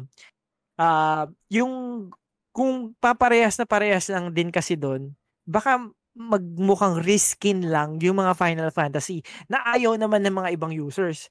So, okay, let the developers try something new mm. that they think that ano people will love. And let's be open about it dun sa mga change na gano'n. Dahil the only constant in the world mm. is change, di ba? Kaya oh. parang ano, kaya ewan ko ba't parang yung mga tao galit na galit pag yung mga ano na yung pinangahawakan nila. Hindi ko alam kung it's more of the generational thing na pag mahilig ka sa active uh, ATB. Mm. Tapos yung yung yung combat system ngayon, parang hinahamak nila na wala naman kayong alam, wala kang alam sa strategy kaya ayaw niyo ng turn based. Both both combat system has ano, merong merong strategy 'yun. Mm. No, hindi ko alam ba't ang kikitid ng mga tao na kailangan pa nilang mag-away na pinapapangit yung isa in order na itaas yung isang combat system. Kaya, yeah. Mag, mag-comment ako dun sa sinabi mo pare na ano yung button mashing. Nung, nung nilaro ko kasi yung demo pare, that's true. Um, parang, uh, yung sa combat niya, nag-button mash lang ako. Pero, hindi ganun ka, ka satisfying eh. Yung itsura ko, mukha, kung, kung nirecord ko yon And kung ni-live stream ko yon mukha akong tanga kasi nagbo-button mash lang ako. Hindi ko nagagawa yung mga combination ng mga moveset, yung mga combo, yung mga ganyan. Totoo naman, pwede ka mag-button mash and matatalo mo yung, yung, yung, yung boss, right? Pero hindi, hindi yun yung, yung totality nung, nung, nung combat eh. Kumbaga kung, kung mag-button mash ka, sige, pwede. Pero hindi mo na ma-maximize yung, yung potential nung, nung combat system ng bago dito sa Final Fantasy 16. Parang, gaya ng sabi mo, fault mo na yon kung, kung, kung binoton mash mo tapos parang sabihin mo parang gagamitin mo yun gagamitin mo yun as demerit doon sa sa combat system na bago dito sa Final Fantasy hindi fault ng ano yun eh ng ng, ng game yun eh. Kasi ang dami mong pwedeng gawin. Doon doon no. ako actually to be honest doon ako nahihirapan kasi hindi hindi mahina mahina ako mag-multitask pare. Kaya kung I think kaya I think yung, yung kunwari yung sa sa ano sa Dark Souls pare. Ay sa Icons pa yon ang, ang, ang hirap, ang, may magja-juggle ka sa, de- sa Devil May Cry kaya um gets ko, ang ganda, ang ganda rin, parang naging fan din ako ng Devil May Cry, pero mas lumamang lang sa akin yung combat system ng, let's say, mga Get Good, kasi parang super, super kung titingnan natin in hindsight, napakasimple lang rin kasi ng ano, ng pwede mong gawin sa sa mga Dark Souls, wala lang mga combo-combo ng mga ganun, 'di ba? Parang block, oh. parry, etc. Kumbaga nandun, bini, parang binibigay sa yung option na yun. Hindi kalawak, hindi ganun kalawak na option dun sa mga combo na pwedeng gawin sa sa Devil May Cry, mag, magpapalit-palit ka pa ng ng style and then dito rin sa ano sa FF16 yung mga icons, etc. So, nasa sa'yo yun. Nasa iyo yung option na magmukhang maangas and maging ma-maximize yung potential ng, ng, ng combat ng FF16. And nasa iyo rin yun kung ayaw mong gamitin yun. Eh, pero hindi yun kabawasan sa ganda at totality ng combat ng FF16. Huwag nyo kaming away. Huwag nyo, kong, huwag nyo kong... Game ganyan, of the year! ganyan sa FF16. Visit ako sa inyo. De, joke lang. Pero ano mo, hmm. ma-relate ko lang sa ano natin, sa sa topic natin, uh-huh. yung mga gamers na gano'n, miss opportunity. Mm. Kasi may, masyado nilang binibigyan ng trapal yung mata nila na parang for them, yung kinalakhan nila, yun lang yung tama. Mm. Yun na yun. Oh. Yun na yun. Hindi sila nagiging open sa pag may bago. Kasi na-associate nila pag may bago, ay pangkabataan yan, ng mga mm. baduy, ng mga mahihina, mahihina mm. maglaro. Mm. Na parang hindi hindi sanay sa old school, na get mm. good talaga. No, hindi, kaya naglalaban yung dalawa eh. Kaya, buti pa tayo mga youngs, no? Nasa gitna lang. Mga nasa 20s pa lang, no? Gen Z. Ito para siguro last statement ko dito sa ano sa Final Fantasy. Uh, na sinasabi na na uh, fan sila ng Final Fantasy tapos hindi na, hindi na Final Fantasy yan kasi iba na yung combat. I don't think so. Hindi ka fan ng Final Fantasy. Kung, kasi kung fan ka ng Final Fantasy, alam mo na yung franchise ever evolving yan. Yung combat, yes. yung combat niyan. Uh-huh. Laging uh-huh. may innovation yan. At para uh-huh. sabihin mo na hindi na Final Fantasy yan, para you're missing out. May may uh-huh. may may, may, may nami-miss out ka na ay dapat ATB, dapat active time, dapat wait wait ganyan, turn based etc. No, kung kung nalaro mo yung mga previous games hanggang hanggang sa PS1, hanggang PS2, laging may innovation yan. Laging nag hindi yan Dragon Quest kasi I think Dragon Quest yung talagang from the start talagang parang traditional JRPG, right? Pero yung Final mm-hmm. Fantasy kasi ever-evolving yan, pare. So, I, hindi nagbe-make sense sa akin na fan ka ng Final Fantasy kasi hindi mo alam yung konsepto na ganun, yung ganung style ng, ng game. Uh, oh, um. Pati ako, okay na okay na lumabas sa comfort zone. Kahit mm. sabihin natin pwede silang pumalpak, mm. at least yung, yung creativity nila, nilalabas nila, tinatry silang bago. Hindi yung parang sa nakagawian, okay na yon mm. Mas gusto ko yung, mas pipiliin ko pa yung mga ganong developers. Min, minahal ko yung staggered system from FF13 pa lang, mm. I really, really love yung introduction ng staggered system na in-apply na nila ngayon, di ba? Yes. Sa mga iba-ibang combat system. Ang ganda nun. Pa, pati sa totoo lang, ibang games, ginaya na rin yung staggered mm. system eh. Y- yung mga ganyan, yung mga stun eh.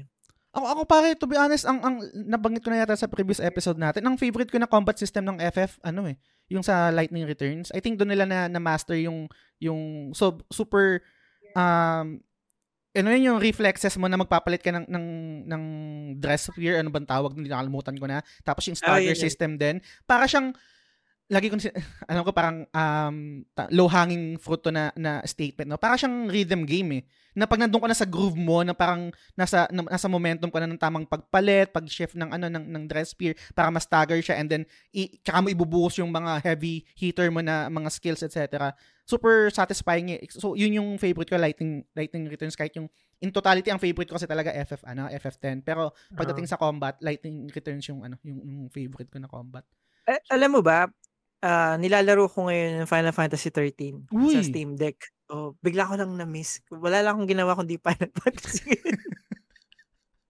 Ay, grabe ka, grabe ka, Final Fantasy ka- ka- kamusta yung ano pare? Kamusta yung um, parang going back to this game after so many years? Kamusta yung ano, resonance sa'yo? Ah, maganda yung graphics ah. Sa mm. PC based na kasi siya eh. So na-try ko lang kasi yung PS3. Sobrang ano yan, pang limang platinum ko yata. Ilan na platinum ko yun, di ba? Pang limang platinum ko yung Final mm. Fantasy 13 way back PS3. So yung graphics doon, ang laki ng in-improve nung nagkaroon na ng ultimate version sa PC. So, yun yung nilalaro ko ngayon sa Steam Deck. Ang ganda, ganda. Yun, uh, gustong gusto ko rin talaga yung character ni Lightning eh. Yes.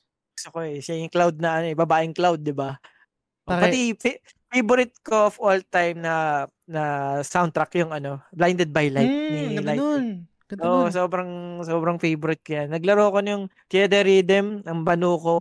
Mm. Kahit favorite ko yung, yung music na yan. Pare, tangent lang. Lagi na lagi nababanggit. Alam ko super ang pangat nito, pero parang yung lightning nung ano, parang pinlano ko na yung papangalan ko sa ano, sa daughter ko. Oh, Lightning. yun, no? Gan- Ganda niya. Anong ano niya? Light. Ano, nickname niya. Lighto. Light. Right. Parang si Raito naman, si Yagami Lighto. Kalaban niya si El, no? Pare, sorry. Alam ko mahaba na tayo, pero last question. Gusto ko makuha yung thoughts mo dito. Bilang Final Fantasy fan, what makes a Final Fantasy game a Final Fantasy game? It's the magic. It's Hmm. the you feel the kuraga in your body and when you're fighting someone you feel that firaga and that Mm. Um nafe-feel mo na lumilipad ka with your arrow tapos di ba pag nasa tuktok ka na no parang you will feel that blizaga Hmm. oh oh Bumabars ka pare. parang- oh pare na pagbaba pagbaba mo Quake na yun. Quake ba? Oh, quick, quick, oh, quick, quick, quick. Quake pa, di ba? Alam mo lang, you will know na Mm. kahit iba-iba pa yan, there will always be Sid, si Biggs, and si Wedge. Mm. At yung mga Chocobo. Ah, th- th- there's something about the Final Fantasy magic na alam mo dun sa game na yon na kahit iba-iba yung gumagawa Final Fantasy ano siya ah, signature Mm. hindi ma, ano eh, hindi mo siya ma-explain eh, 'di ba? Kaya naman magic ano, hindi mo ma-explain. Is, ano parang siya yung science na hindi mo ma-explain. Mm. Uh, there's something about Final Fantasy that I really really love. Kaya hanggang ngayon gamer pa rin ako. Oo. Alam mo, ginoke pa namin ng misis ko yan dahil sinabi ko, nung boyfriend girlfriend pa lang kami, sabi ko ano, ah, meron meron lang isang game na pwede mong maka maka ano, ah, anong tawag doon? Yung Karibal. Okay. Oo, sabi ko Final Fantasy. Holy shit. Paano masabi niya? ano? Sige ka, baka maging Final Fantasy mo na. Sige. Ganda ng ribat ah. alang, alang alaala ko pa nun nung Mm. ano, kabataan. Pero iba talaga. Pati nagkakaano na kami na, nagkausap na kami niyan. Dati pa lang. Na meron lang mga bilang na games na talagang i, i ano ko, parang anin ko, uy, bigay mo sa akin tong oras na to. Final Fantasy talaga eh. Yan. Buti na lang, kakatapos lang ng Suga concert. Oy, Kaya malakas yung loob Tsaka, di, tsaka good mood pare, sugar. yun oh, eh. good mood, good mood. Mm. Ako pare gusto ko lang iiba to no, no. And la- lagi ko to na na nagag- nagagamit na comparison pero ito yung talagang pinaka the best na pwede kong gamitin para explain yung sa Final Fantasy, right? Mm. Pare, tanggalin mo yung label, wag mong sabihin sa akin, magla- maglatag ka sa akin ng sampung fried chicken, malalaman ko kung ano yung chicken joy doon. Alam ko. From the co- Pa- core, yung lasa niya, lahat, pare. Yung amoy, lahat, yung texture, etc. Chicken joy to. Ganun sa Final Fantasy, pare. Pag naglaro ako, kahit sabihin mo na iba mo yung title niyan, or kumbaga iba yung mga developers, iba yung label, etc. Pag nilaro ko yung game, alam ko sa sarili ko, mararamdaman ko Final Fantasy game to. Parang ganun siya ka-deep, deep within my core kung, kung ano yung feeling ng, ng Final Fantasy. So, yun. Yun lang.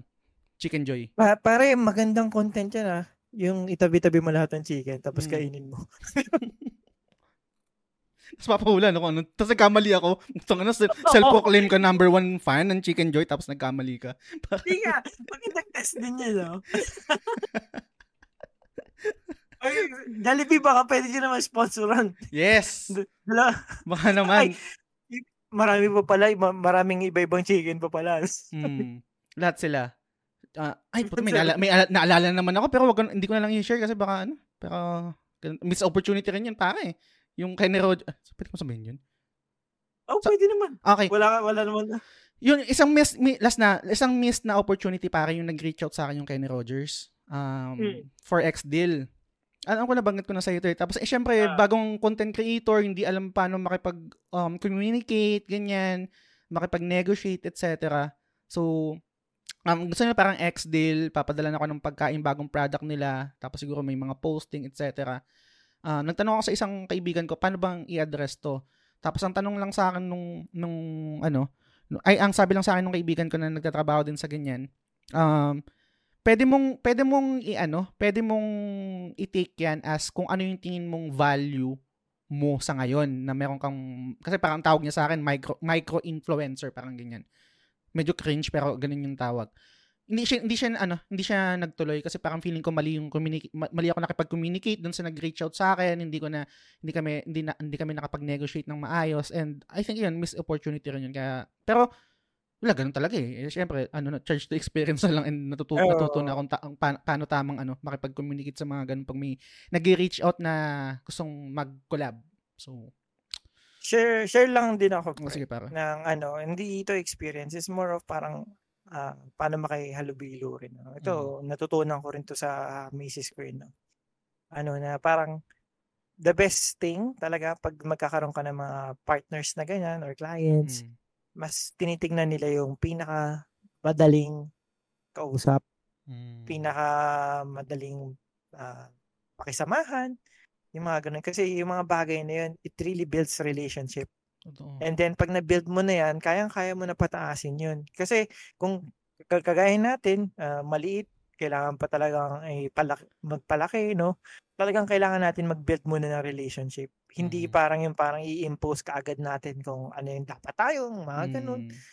Um, uh, kaya talagang okay na ano, uh, pinapakita mo yung kung more of gawa yung word mo, mm. hindi sabi. Oo. Uh, yun, yun. Pero yun, sayang. I mean, missed opportunity yan. I think, perfect example. Pero, move on. C'est la vie. That's life. Malay mo, chicken joy talaga, pre. Sana, pare. No? Oo, yan talaga yan, pre. Maganda chicken sabay joy. tayo, pare. Tapos, ano, parang kung sino yung makakahula ng chicken joy sa ilalatag natin. Na, ano. Bak- solid McDo ko, kakamakdo ko nga. Ay, McDo ka ba? Hindi, maganda McDo sa'yo. I- irarambol oh, do, no? McDo, no? McDo, tas chicken joy. Oh my God. Kaso, pare, hindi, hindi, sana hindi may, t- hindi to bash, ah, hindi to bash ano lang to sa knowledge ko lang to ha. Bash to guys, guys, bash to. Hindi. Kahit hindi ko natikman pa, alam ko na yung ano, alam ko manok to ng, ng McDo. Alam ko, alam ko pa yung manok, ah, yung manok ng yung, McDo. When it comes to chicken, no match mm, talaga. Mm. Chicken joy yan. Kami rin mm. chicken joy pag chicken. Pero pag totality, lahat uh, ng mga ibang putahin, ano kami, love ko to eh. Mm. Oh, fries, ganyan. Uh, Ay, sorry, last na alam ko super ano, super sarap ng ano ng fries ng McDo. Isa talaga talagang eh, yun yung mga isang bagay na talagang nagki-crave ako kadalasan tapos umu-order ako ng ano BFF fries tapos solo ko lang yun, yun pare. Yun, yun kaninang pagkain Pero sa kabilang banda, gusto ko lang din i-shoutout pare, Potato Corner. Super Ay! sarap ng Potato Corner pare. Super, super, super. I-clip nyo to. The best ang Potato Corner. Super. Barbecue flavor. Yes, sir! Yes, sir. Yes, sir. Potato corner. Potato corner. Uh, kanta pa yun. Sarap ng potato corner. Oh my God. Baka hindi nyo, naman. hindi nyo pa natatry yung potato corner, guys. Ewan ko kung saan kayo nakatira, kung, kung hindi nyo pa natatry yung potato corner. No? Pero kung may chance kayong itry, Oh my God. Sa sobrang naniniwala ako sa potato corner, iniisip na namin mag-business niyan. Mag-franchise. same! same, pare! Same! Same! Sabi ko kung mag-franchise ako ng isang business, lalo yung bagong dating ako ng potato Korea. Corner, no? Potato corner, pare. Oh, oh my God. The best kayo, guys. Sino kayong... Ano to? Philippine brand to, di ba? Tama ba? Local oh, brand. Philippine brand to. Oh. Wala akong Chinese din. The best kayo guys, Potato Corner number one. Um, yan. Pare, tapusin natin yung episode. Uh, any last thoughts on uh, um, shout out, promotions, etc.? Ah, kailan ba ito lalabas? Hindi na pala aabot. Pero yun, maraming maraming salamat sa pag, ano, pak- pakikinig, no? Uh, yung mga missed opportunities naman natin yan. Ano, I really believe may magbubukas din na bintana dyan. Maging alert lang din tayo. And wag matakot. Kahit mm. medyo masikip yung butas na yon sa bintana. Mas maganda pala din sa. Mas maganda pumasok.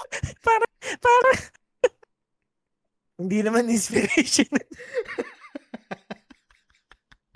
Pare, kakagaling lang natin kay Aya na episode. Oh. Yun, yun. Uh, again, gusto ko lang din magpasalamat din sa ano, SM Malls Online Yun. app. Yun, uh, pinagkatiwalaan tayo. And maraming marami tayong pamigay buong June. Kung abot po buong June, uh, yung mga vouchers natin, try natin pamigay throughout the June sa maraming maraming members ng community natin. Yan, sa Game Silog, pati sa Daddy Player One. Yun. Yun. Yun lang, pre. Salamat pare. And um, yun, kung meron kayong feedback, comments, suggestions, or questions, pwede kayong mag-reach out sa The Game Silog Show and kay Daddy Player One. And yung sa Spotify kasi guys, yung binabasa namin, may, baka di kayo aware, merong option doon to comment. Um, so pinapublish ko, and yun, yun din yung binabasa ko every episode. So kung meron kayong feedback dito sa episode namin, I highly um, encourage you guys na mag-comment kayo doon. Tapos para may madidiscuss kami ni Daddy Player One, kung meron kayong questions doon, feedback, kahit ano anything goes. And kung sa Apple Podcast naman kayo nakikinig, wala silang comment section doon, pero meron silang review section. So, pwede rin kayong mag-review doon kung anong naramdaman nyo sa sa totality ng show, no? And, yun nga, um, i-rate nyo na rin yung, ano, yung, spa, yung sa Spotify kasi malapit na mag-100. Um, 4.9 siya. Yun, no? Gawin, try natin gawing 5. Alam ko, Ubisoft, yung letter to Ubisoft, yun yung nagpaano talaga doon. Pero, bawiin natin gawin nating 5. Um, ng mga 100 rating yan. So, yun. Tapos, um, yung supporters, kung uh, na-enjoy nyo yung show, kung na-appreciate nyo yung show, kung meron kayong extra uh, money, pwede rin yung supportan through subscribing sa The Game Silog Show, gaya ng mga binabasa ko ng mga comments. Kasi every, uh, bago kami mag-record ni DP1, nagpuput up ako dun sa group ng thread. Uh, pwede kayo mag-share ng comments nyo dun. Uh, anything goes. So, yun. Um, super excited sa FF16. Sana excited rin kayo. And kung di kayo excited, don't rain on our parade. Baka gusto nyo mag-super saiyan kaming sabay. Mag-fusion pa. Yan, dito na tatapos yung episode. Maraming maraming salamat sa pakikinig. Hanggang sa susunod na episode ulit. Bye! Bye! Assassin's Creed.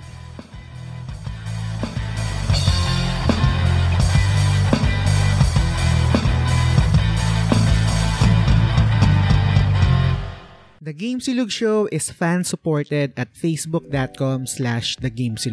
The following names are our current supporters and I'm eternally grateful for your kindness, support, and generosity. Sands, Mark Andrew Yap or Maku, Frederick Telen Soriano ng Late na Gamer, Mar Valencia, Daddy Player 1, Francis Lance Galapon, Yvette Solivilla ng Ara Ara The Weeb Podcast, Arnel Pableo, Paula David, Vitoy Bautista, Mark Paha, Tess Macalanda, Benson Santa Ana, Jeff Bahilot, Mary Fontamillas, Teacher Mike Lau Bacareza, Mark Christian De La Cruz, Mark Divina Gracia, RD Casimiro, Ruben Domingo, Ray Anthony Rivera, Bernard James Cruz, TJ Balyares ng Backlog na naman Budolcast, Macy Tang Balyares ng Casual Gamer vs. The World, DJ Silva ng Edgy Weeb, Luigi Tumulak, Mike Rubio ng X-Core Gamer, Joe Kevin Malyari ng Blue Chip Joe, Nicole McJerk, Bay Ian, Zel Pineda, Shane Rivera, Gab Espiritu, Patrick Ryan Silvosa, Albert Gonzalez, Alfred Bacani, JMSPDL, Derek Joshua Owami Marquez, Brian Mikua ng Tolets, BJ Magalion, JGM Shadow Games, Pau Pau Pelayo, and Delia Bourbon. Maraming salamat sa inyo guys.